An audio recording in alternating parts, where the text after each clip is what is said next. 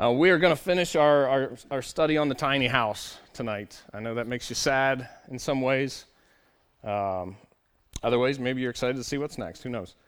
Uh, but just have a, a, a, thought, a question that comes up all the time. This is just one of those random questions that people like to, you know, bring up for small talk or whatever. And it's, it's if you could talk to anybody in history, throughout all of history, you know, who would it be?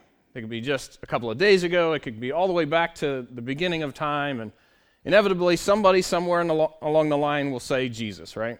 That's a good answer. That's a very good answer. Some, you know, some will say God. Some will say, you know, Moses. Some will say just any random person. But if we chose God, if we chose to talk to God, the Old Testament God, and, and we talked to him about, you know, why were the rules so strict and, you know, why this and why that. Man, this world approaches God as though he used to exist, don't they? Right? They approach God as, the, as though he was a, just a historical figure or, or a made up historical figure. But we know, and it shows us in, in Revelation 1 8, should be on the screen. God is the Alpha and the Omega. He's the beginning and the end right? We're still in the middle somewhere. He's the beginning and the ending, saith the Lord, which is, and which was, and which is to come, the Almighty. And this whole study of the tabernacle has been all about pursuing the very presence of God. Right? We're not just looking to talk about or talk to some historical figure. We're looking, we're looking to get into the presence of God.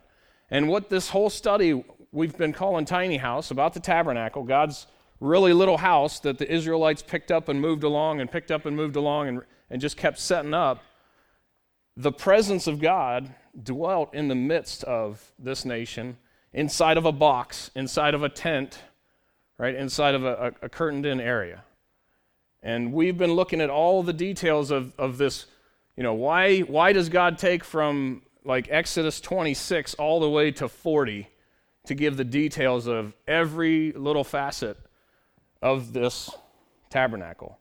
Well, it's because every little facet of this pictures something else. Every little detail gives us information and spiritual truth. And we've been looking at all those different pictures. And I, I, think it's been fun. It's been really cool to look at how those Old Testament things that just look like boring information to us actually apply real time today, you know, in our lives. And so we're gonna we're gonna finish that tonight. I do have a little bit of review on your sheet again, just to fill out some more blanks, um, just to kind of cover the ground that we've covered uh, real quickly. On the left, uh, the tabernacle we've seen itself is, is a picture of Christ, right? And, and each of the, the pieces of furniture picture Christ in certain ways as well. But the tabernacle, you know, the outer wall we saw was a picture of Christ's righteousness. The gate shows us that there's one way. If you're going to get to the presence of God, there's only one way to get in. That's Jesus Christ. Right? The tent itself, we looked at all the different things that it was made out of and covered in. We saw that that was that was a picture of Jesus, right? God in the flesh. It was covered in ram skins. On the top of that was badger skins, the skin of an unclean animal. From God's perspective, looking down, he saw his son take on what was unclean, right? He took on our sins, became sin for us. And so we saw God in flesh pictured in the tabernacle. Tonight we're going to look at the veil, and I'm going to leave those blank. We'll fill those in. I don't know if are they still blank. Yeah, look, good job. I asked for them to stay blank, and they are. So we're going to leave those blank. You'll see the, those blanks are the same as the blanks as we get through the points. So when you get them there, you can fill them in in the top. Then we have the furniture, and the brazen altar, altar was a picture of propitiation, right? That, that was God or Christ becoming sin for us. There was one way in, and the, as soon as you step in there, you can't get any further until you deal with your sin. Right? You can't get to the presence of God as a sinner. You can't get there on your own. You can't work your way through. You have to have a sacrifice, and, and the, the, the perfect sacrifice was Christ. Then the brazen laver was all about purification. We walk around in this world and we get, we get messy, right? We get dirty. And, and that laver was full of water, and it was the way that the, the priests would purify themselves. They would clean themselves. And it was all part of the process of the sacrifices that they had to make. Then we stepped inside the first curtain and we saw that the only light source was the candlestick. The only source of power, right, in our lives is, is the Spirit of God. We need the Spirit of God. And what the Spirit of God sheds light on, and what the candlestick shed light on, was the table of showbread. Right? And that's a picture of the Word of God. That's a picture of provision. Right? God has provided everything that we need to be sustained. He has provided His Word to sustain us. He's provided His Word. And, and what we've seen is, man, it's awesome to be able to, to come to that first sacrifice. It's awesome to be able to come within the outer curtain. It's awesome to be able to wash that sin and mess of this world off of our hands and off of our feet. But man, God wants so much more, doesn't He? He wants us to step into that next curtain. He wants us to have that relationship, that close relationship. He didn't save us just to keep washing us clean. He will wash you clean as many times as you need it, but He saved you for more. And then we saw the altar of incense, and that's prayer. And tonight we're going to look at the ark and the mercy seat. So before we get into those details, I want, I want to just pray. Let's ask the Lord to, to teach us, uh, you know, some awesome things, just to show us these pictures and, and be able to see, you know, the, the details of how they apply, you know, to us personally. Lord, I'm thankful that uh, you care about the details. You care about the details from so long ago because they, they apply to us now. I'm thankful that you care about the details, the infinite details, the finite details of, of, of, my life, the smallest things that, that probably nobody else cares about, you care about. And I'm so thankful for that. And I'm thankful that you have a message for us tonight. And I pray that I would be able to get out of the way. I pray that you would be able to speak to all of us, that you would move in our hearts with your truth and change us to be more like you. Uh, we love you and we pray these things in Christ's name. Amen. All right, so the first point, the veil, and, and your first blanks is the veil is protection from God and access to God. Sounds contradictory, but we'll get to the point here. It's protection from God because that was necessary in the Old Testament. Right? And we get access to God when God ripped that thing in half. Leviticus 16:2 says, And the Lord said unto Moses, Speak unto Aaron thy brother that he come not at all times into the holy place, within the veil before the mercy seat, which is upon the ark, that he die not. For I will appear in the cloud upon the mercy seat. Right? So this veil, this first, the, the, the, the veil inside there, was for the purpose of protecting the priests and the high priests from the, the presence of God. You step into the presence of God and you're not properly cleaned, if you have sin on you, if you don't if you haven't gone through God's specific order of details, you hit the ground dead. Right? God's not messing around and he's not saying, "Hey, you know, this is an idle threat." Look, you can't stand in the presence of God with sin in your life. I'm trying to protect you. I'm trying to keep your you guys safe. Tell Aaron, don't go in there, man. Except when I say to go in there and how I say to go in there. Right? So the high priest once a year would go into the holiest of all. He wore a robe with bells at the bottom. And you could hear him going back and forth from the from the sacrifice and the laver and the you know the altar of incense and and the table of showbread and doing all of the ceremonial details and, and, and filling everything out. And you could hear those bells jingling. And then when he would go into the holiest place, when he would go into the Holy of Holies, they would tie a rope around his ankle. If those bells stopped, it's because he was dead. He didn't do something right. Right? God takes this very serious and and you're not sending somebody else in after him. You're going to you're going to tow that guy out. I'm not going in there. Are you kidding me? That dude just died in there. Forget that. Right? They would tie a rope on his ankle and, and pull him out. That's how serious God is about this. That's that's how dangerous this was. That's how you know important it was for them to follow the law exactly. Exodus 34, verses 29 through 35 says, And it came to pass when Moses came down from Mount Sinai with the two tables of testimony in Moses' hands, uh, when he came down from the mount, that Moses wist not that the skin of his face shone while he talked with him. It was shining. His face was shining from talking to God. When Aaron and all the children of, Mo- of Israel saw Moses, behold, the skin of his face shone, and they were afraid of, afraid to come nigh him or near him. And Moses called unto them, and Aaron and all the rulers of the con- congregation returned unto him, and Moses talked with them. And afterward the children of Israel came nigh, and he gave them commandment all that the Lord had spoken with him in Mount Sinai. Until Moses had done speaking with them, he put a veil on his face, right? He was protecting them. There was a barrier because they couldn't handle that he was in the presence of God. That's how powerful the presence of God was.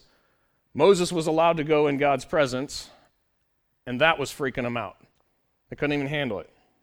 Right? And so Moses, it says, you know, he puts a veil on his face so that they would actually be able to hear what he would say. Jesus, when he took some of his disciples on the Mount of Transfiguration, on the Mount of Olives, in Matthew 17, it says he was transfigured before them, and his face did shine as the sun, and his raiment was white as light. Jesus put on a veil of sorts, didn't he? He put skin on, right, to protect us from who he was on the inside. Right? He had a veil, a temporary veil.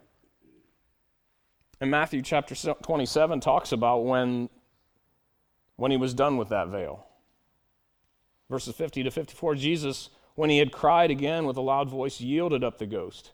And behold, the veil of the temple was rent in twain, from the top to the bottom and the earth did quake, and the rocks rent, and the graves were opened, and many bodies of the saints which slept arose, and came out of the graves after, this, after his resurrection, and went into the holy city and appeared unto many. Now, when the centurion and they that were with him, watching Jesus, saw the earthquake and those things that were done, they feared greatly, saying, Truly, this was the Son of God. Right? So when Jesus' body was broken and finally destroyed, right? When, when, he, when he died physically, his physical body, the physical veil in the temple was ripped from the top to the bottom. History says that veil was anywhere between four to eight inches thick, right? Not something that any man could tear by hand. If men tore it by hand, they would have to do it from the bottom up.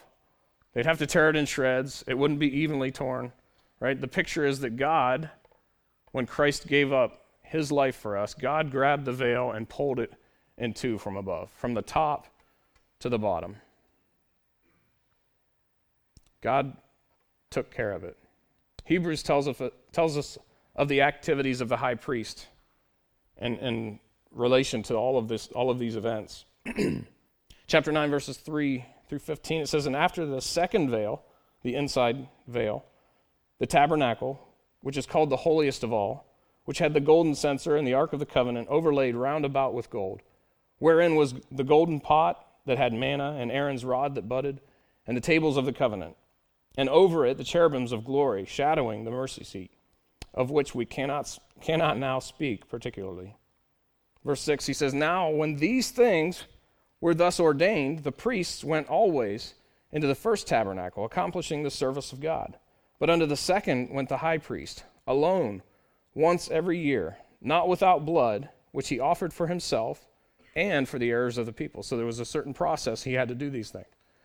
The Holy Ghost, thus signifying that the way into the holiest of all was not yet made manifest. Right? There was only one guy that could go in at this time.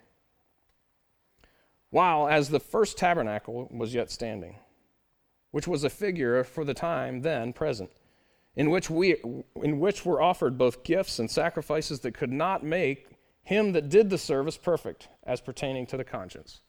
Right? So he's doing this sacrifice once a year, and it only makes his flesh clean for now.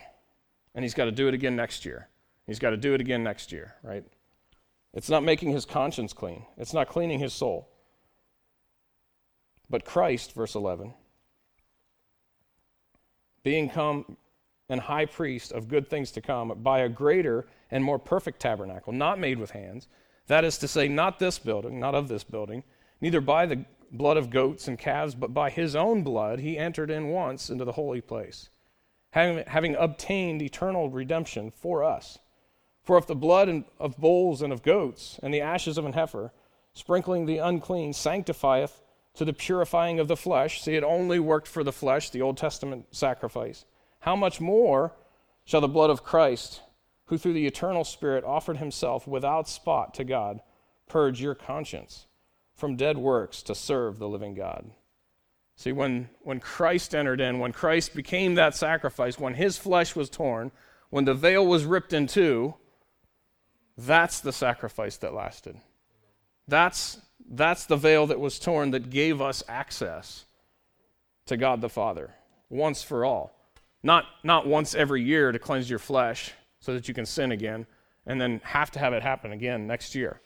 He cleaned it once and for all. Verse 15, and for this cause he is the mediator of the New Testament, that by means of death, for the redemption of the transgressions that were under the first testament, they which are called might receive the promise of eternal inheritance. We get to go in to the holy of holies because of what Christ did. Hebrews 6:19, which hope we have as an anchor of the soul, both sure and steadfast, which entereth into that within the veil. Hebrews chapter 10, verses 19 and 20 says, Having therefore, brethren, boldness to enter into the holiest by the blood of Jesus, by a new and living way, which he hath consecrated for us through the veil, that is to say, his flesh. Right? we get to go in because his flesh was torn. The veil was torn. The veil was removed out of the way. He consecrated us, or he was consecrated for us. And then Romans 5 1 and 2 says, Therefore, being justified by faith, we have peace with God through our Lord Jesus Christ, by whom also we have access by faith into his grace, wherein we stand and rejoice in hope of the glory of God.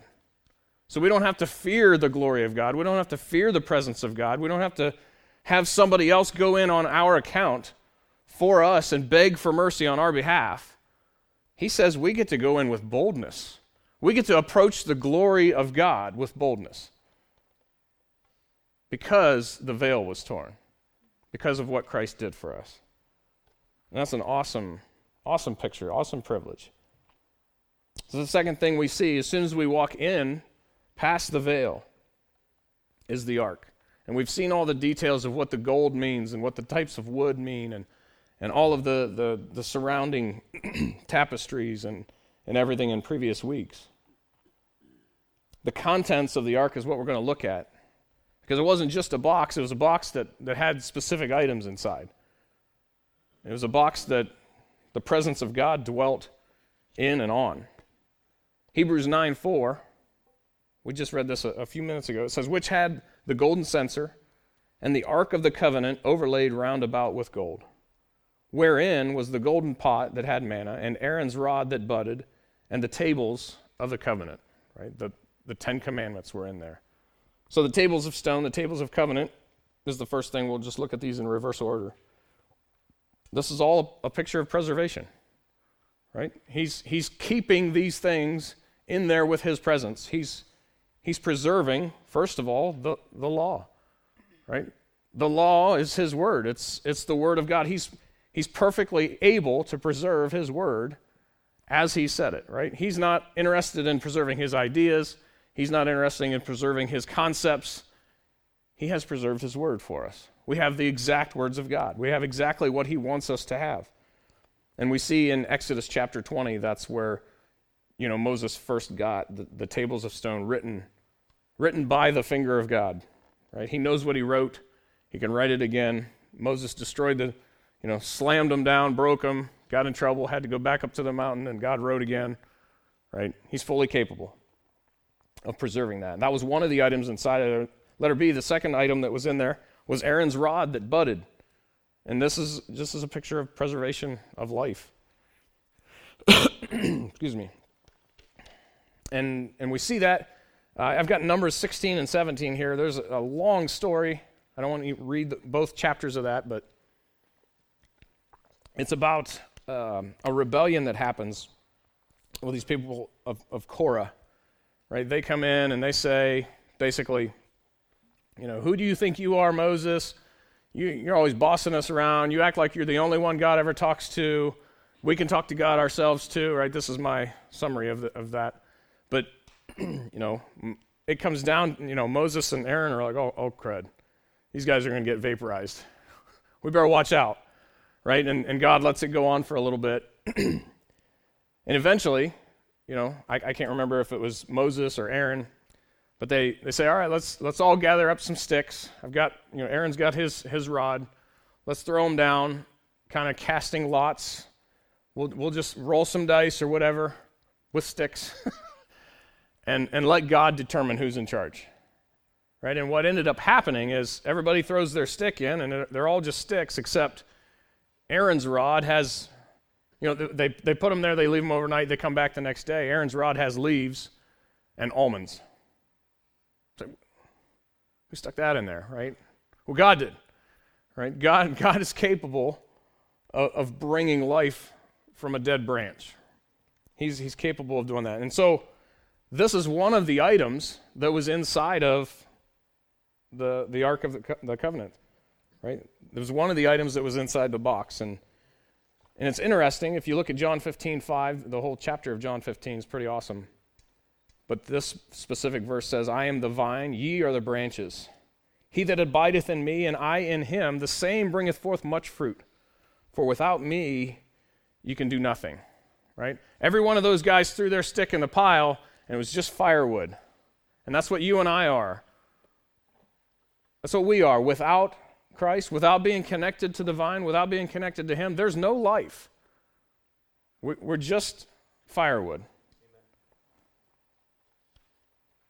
And the preservation of life, think about that. He, kept, he, put, he didn't put this rod in there and it had a leaf on it when he put it in and then, you know, take it out and it's all decomposed. Right? The, the thing still had leaves on it. It was still alive inside of a box that was covered in gold. No light. Oh, wait. There was light, right? There was life. This is preservation of life. This is, this is the source of life. It's God. And the third thing that was in there was the pot of manna, and this is, this is a preservation of liberty.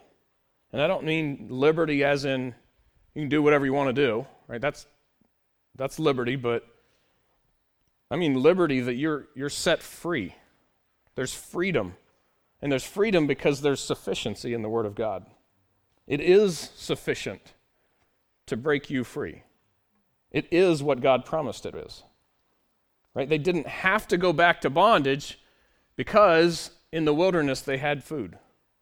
They didn't have to turn back to Egypt and go get the food that they longed for back then. They had provision. God was taking care of them. He gave them what they needed. They, they were able to move forward with God. Philippians 4:19 But my God shall supply all your need according to his riches in glory by Christ Jesus. Matthew 5:6, Blessed are they which do hunger and thirst after righteousness, for they shall be filled. That's an awesome promise. Philippians 4:13 I can do all things through Christ Christ which strengtheneth me. How many things? All of them. 1 Corinthians 10:13 There hath no temptation taken you but such as is common to man. But God is faithful, who will not suffer you to be tempted above that ye are able, but will with the temptation make also a way to escape, that ye may be able to bear it. Why are we able? Because he is able, because his word is sufficient. Liberty isn't about you being able to do what you want. Liberty means you're free. Liberty means you're able. Liberty means you don't have to be in bondage to the things that used to keep you in bondage. You've been set free. 2 Corinthians 9 8 God is able to make all grace abound to you, that ye, always having all sufficiency in all things, may abound in every good work. How much sufficiency does the Word of God have? It says it has all sufficiency. It is able for whatever scenario you're dealing with. God's answer is in His Word, and it is sufficient to get you through. Acts chapter 20, verse 32 says, And now, brethren, I commend you to God and to the word of His grace, which is able to build you up, to give you an inheritance among them which are sanctified. He said, The word of His grace, God's word, is able, it's sufficient. It has the supply of what we need. Right? It's, It's easy for us, you know, it's not easy for all Christianity in general. They don't agree with us on all of these points, but it's easy for us to say God's word is true, right? We, we would all agree with that. God's word is perfect. We would all say, Amen. Is, here's the question, is God's word enough? That's, that's the question you need to answer. That's the question God says He already answered. I've preserved it. The answer is preserved. It is enough, it is sufficient. Liberty has been preserved for you, and, it, and it's in God's word.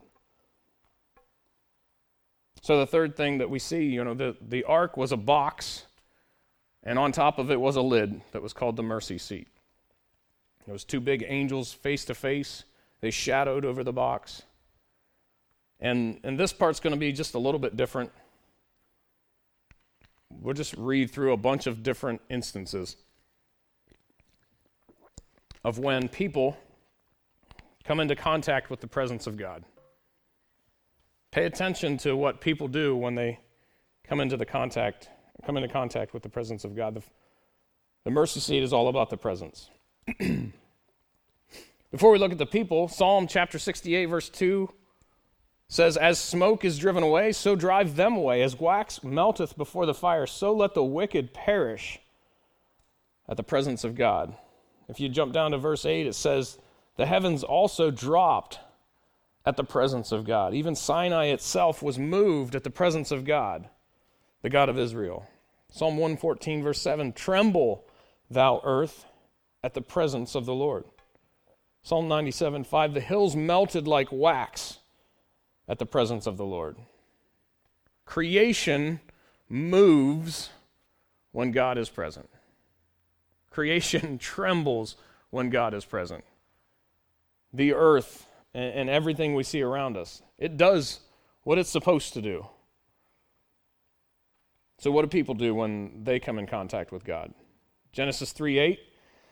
It's the first time we see the presence of God mentioned in Scripture. It says, And they heard the voice of the Lord God walking in the garden in the cool of the day, and Adam and his wife hid themselves from the presence of the Lord God amongst the trees in the garden. You see, Adam and Eve had just sinned and the presence of God was coming into the garden, what are you going to do when you've got sin on you and the presence of God is coming? You're going to hide, right? They, they ran from God, they hid. Genesis 17, verses 1 through 3. And Abraham was 90 years old and nine. And the Lord appeared to Abram and said unto him, I am the Almighty God. Walk before me and be thou perfect and I will make my covenant between thee, to, between me and thee, and I will multiply thee exceedingly. And Abram fell on his face. Good call. Good call, Abe. Genesis 32. We talked about this when we did the study of Joseph. Genesis 32, verses 24 through 31. And Jacob was left alone, and there wrestled a man with him until the breaking of the day. And when he saw that he prevailed not against him. He touched the hollow of his, of his thigh, and the hollow of Jacob's thigh was out of joint. As he wrestled with him, he said, Let me go, for the day breaketh. And he said, I will not let thee go, except thou bless me. And he said unto him, What is thy name? And he said, Jacob. And he said, Thy name shall be called no more Jacob, but Israel. For as a prince hast thou power with God and with men, and hast prevailed. And Jacob asked him and said, Tell me, I pray thee, thy name. And he said, Wherefore is it that thou dost ask after, ask after my name? And he blessed him there. And Jacob called the name of the place Peniel. For I have seen God face to face, and my life is preserved. And as he passed over Peniel, the sun rose upon him, and he halted upon his thigh. So this is a crazy story. Jacob wrestles with some dude at nighttime, all night long, can't win. Neither one of them win. This guy touches him in the thigh, and his, he's out of joint. His leg's out of joint, or where, at his hip. And he says, I've, I've had a face to face encounter with God. Somehow God was veiled, or Jacob would have been a dead man. Right? Somehow this was, you know, Christ there. And Jacob's encounter with God leaves him with a limp for the rest of his life.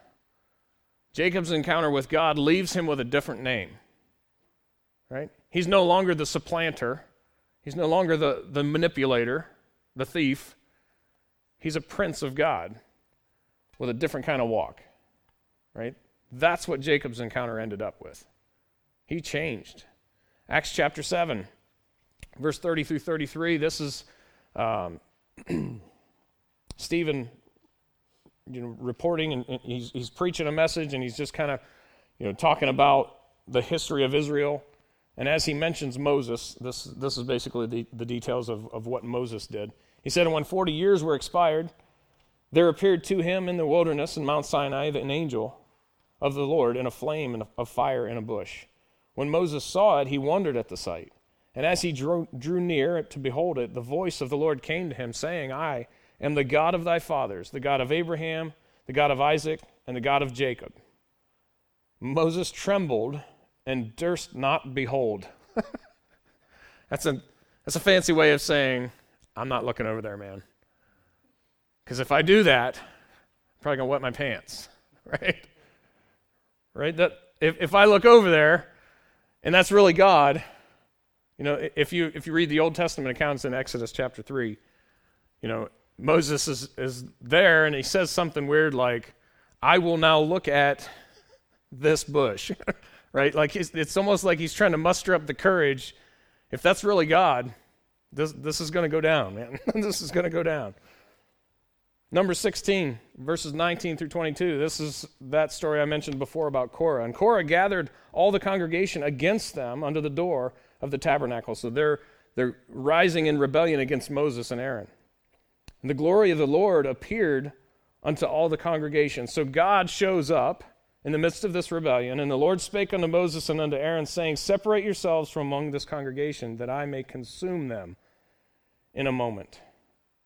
And they fell upon their faces and said, O God, the God of spirits of all flesh, shall one man sin, and wilt thou be wroth with all the congregation? They're begging on behalf of these people that God doesn't just wipe them out. Isaiah chapter 6, verses 1 through 5. In the year of King Uzziah, that King Uzziah died, I saw on the Lord, saw also the Lord sitting upon a throne, high and lifted up, and his train filled the temple.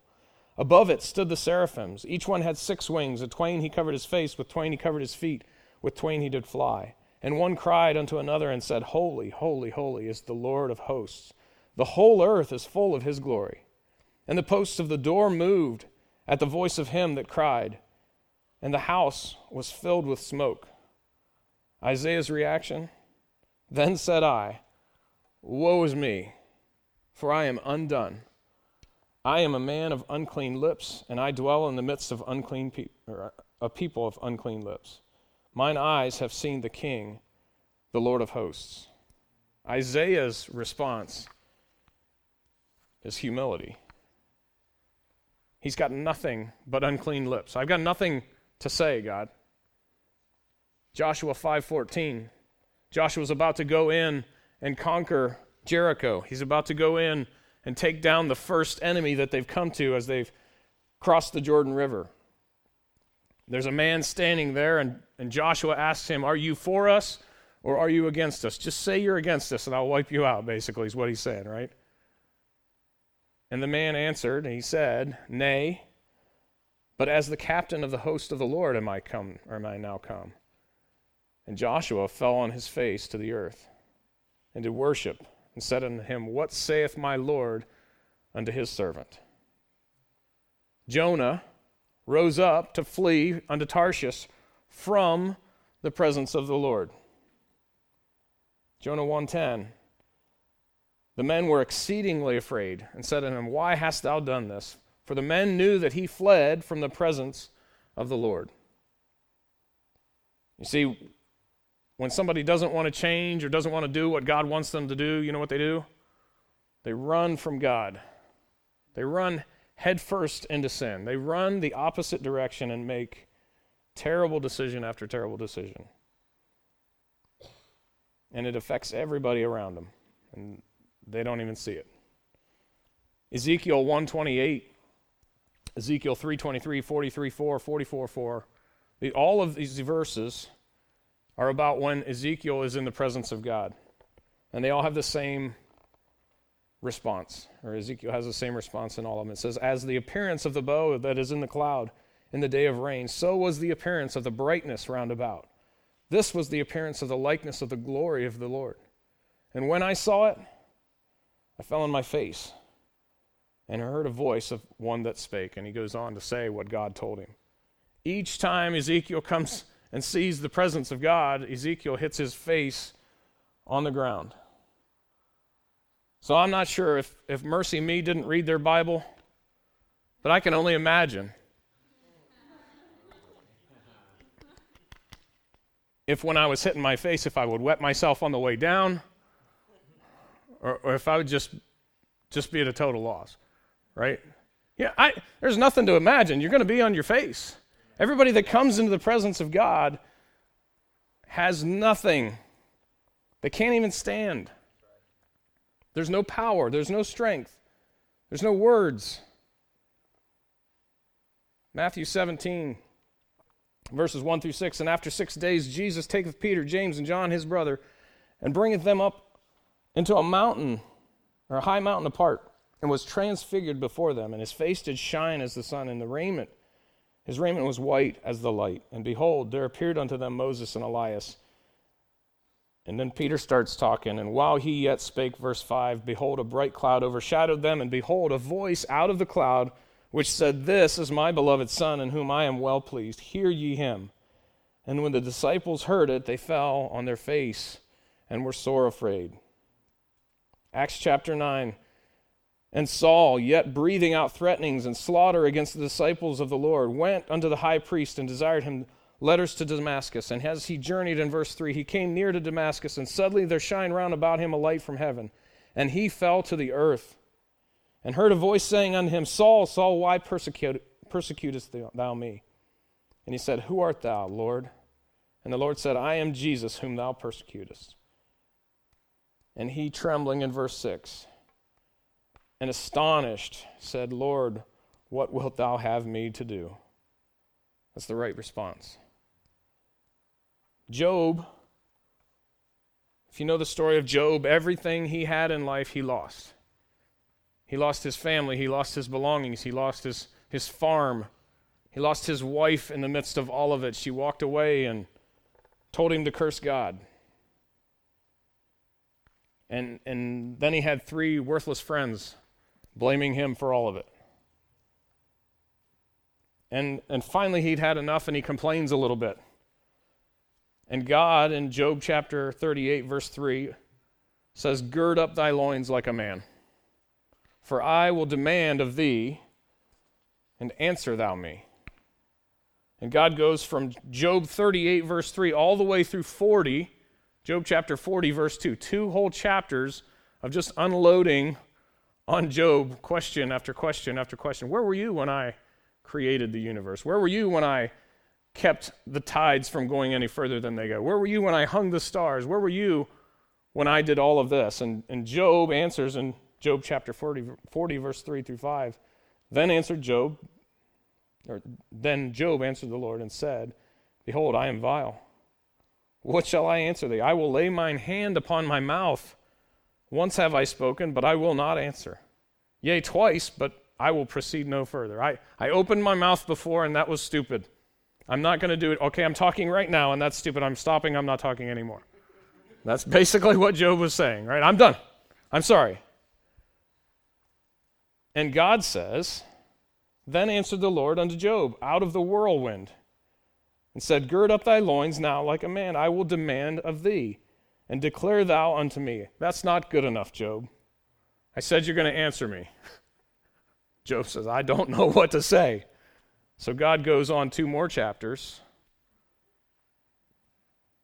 with questions. Where were you? Can, can you handle bringing people to their knees in humility? Can you do that? No, I can do that, right? And, and God's showing Job his wisdom and Job's lack thereof. And so finally, we get to Job 42, verses 1 through 6. And Job answered the Lord and said, I know that thou canst do everything. You can do anything, and that no thought can be withholden from thee. Who is he that hideth counsel without knowledge? Therefore have I uttered that I understood not. I didn't know what I was talking about. Things too wonderful for me, which I knew not. Hear, I beseech thee, and I will speak. Right? He's, I will demand of thee, and declare thou unto me. He's referring back to, to God's demand. I have heard of thee by the hearing of the ear, but now mine eye seeth thee. Wherefore I abhor myself and repent in dust and ashes. When you get into the presence of God, when you see God for who he is, you know what you don't do? You don't think more highly of yourself. Right? Job saw God for who he was, and Job realized he wasn't himself. And his, his response was humility and repentance. He turned from his way, he was changed. So we'll finish with this conclusion. Just a few more verses here. 1 Thessalonians 2:19 says, "What for what is our hope or joy or crown of rejoicing? Are not even ye in the presence of our Lord Jesus Christ at his coming?" If you know Jesus Christ as your Lord and Savior today, when he comes for us, we'll see in just a second, man, we're going to get a new body. We're going to be changed. It's going to be different. We're not going to struggle with this flesh anymore. It's going to be awesome. Second Thessalonians 1 9 talks about those who don't know him, who shall be punished with everlasting destruction from the presence of the Lord and from the glory of his power. When, when he comes again, those of us who know him as Lord and Savior, his presence is going to transform us once, for, once and for all. That's going to be an awesome day. Right? That's going to be incredible. Those who don't know him are going to be banished from his presence forever. 1 Corinthians 15, 51 through 58 says, Behold, I show you a mystery. We shall not all sleep, but we shall all be changed in a moment, in the twinkling of an eye, at the last trump. For the trumpet shall sound, the dead shall be raised incorruptible, and we shall be changed. For this corruptible must put on incorruption, for this mortal must put on immortality. Right? We're not immortal yet. Our souls are going to exist forever with God in heaven if we know Him as Savior. We're still carrying around this flesh, it's, it's still mortal. So we have to put on immortality. Shall be brought to pass. And the saying that is, death is swallowed up in victory. O death, where is thy sting? O grave, where is thy victory? The sting of death is sin, the strength of, the sin, of sin is the law. But thanks be to God, which giveth us the victory through our Lord Jesus Christ. Therefore, my beloved brethren, be ye steadfast, unmovable, always abounding in the work of the Lord, for as much as ye know that your labor is not in vain in the Lord. He just said, Look, one of these days, Christ is going to return, and that day, the presence of God is going to transform you forever. But we're not sitting around just waiting for that day to come. We've got work to do. He says, We've got victory now. We've got access to God now. We've got the ability to go into the presence of God and be changed now. What are you waiting for that day for? He's going to finish the job then. Let's get close as we can, right? Let's get into the presence of God now. We'll finish with 2 Corinthians 3:18. He says, "But we all with open face." You see there's no veil. We all with open face beholding as in a glass. What are we beholding? the glory of the Lord.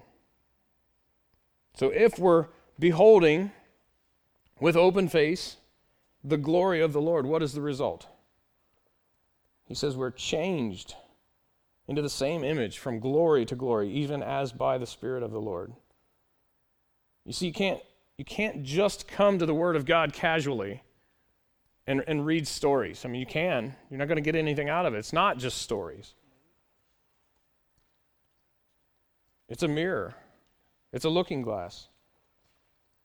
You can come and, and you can have the mess you've made of your life washed away and washed clean, and you can start over as many times as you need. You can wash the dirt of this world off, and it's, it's a privilege to be able to do that. God desires more. He wants you in His presence. He doesn't want you wandering around and looking at the world and messing around with sin and coming back and feeling sorry for yourself and guilty and saying, you know, God, I'm so sorry. Would you just would you just cleanse me of that? Would you forgive me of that? I don't want to do that anymore. I don't want you to do that anymore either. Why do you keep looking at the world? Why do you keep messing with that thing? Why do you keep chasing after that? And then you come back to me like, you know, I'm some genie and I'll just grant your wish and make you feel better and it's all gone, right? How many of us live in that world? That's not why he saved us. He desires for us to get so close that we're changed by what we see and hear.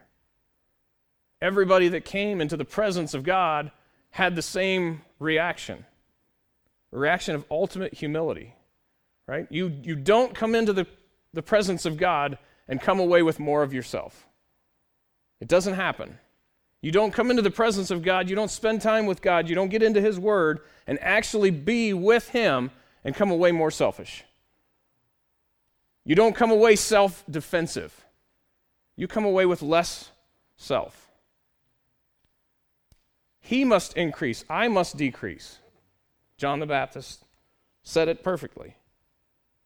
If you know Christ as Savior, you're already a new creature. God desires that that new creature look like His Son. We're just getting started. He is deserving. He is worthy.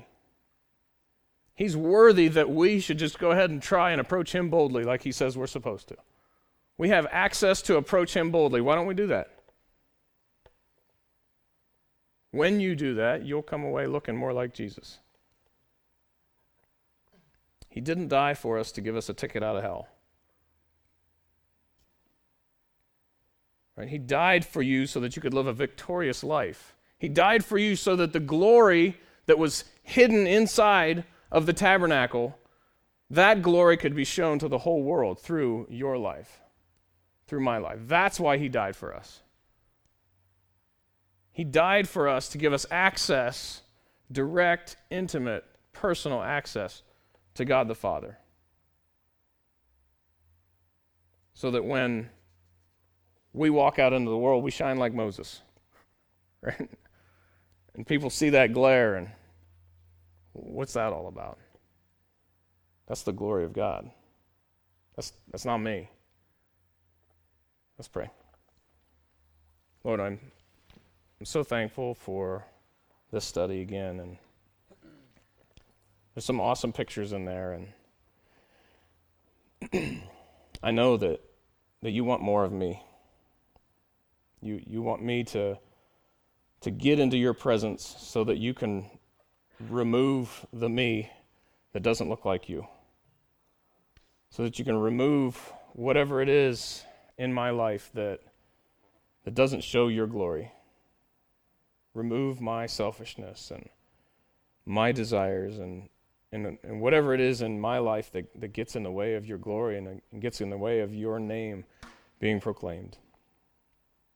Lord, I pray that we would all seek to be in your presence on a regular basis, that we would not be satisfied with just the cycle of washing our sins off. It is precious, it is incredible that, that you are willing to, to purify us our whole lives. You're willing to forgive us every single time. And I thank you for that patience and that long suffering. But I'm so thankful that it, it's so much more than that. You want, you want me in your word to be nourished and sustained. You want me in your word to be held up and edified. And you want me pouring my heart out to you and walking together with you. And, and you want me to be changed. I'm thankful that you want all of us to look like your son. I'm thankful that you want us to get rid of everything that gets in the way. It's a hard process sometimes. It's, it's a difficult process, and, and a lot of times it hurts. But I'm thankful that you're there with us through all of it. And, and we want desperately to, to glorify your name. We, we want desperately for the world to look at us and only see you. We love you, and we pray that you're glorified tonight. In Christ's name I pray. Amen.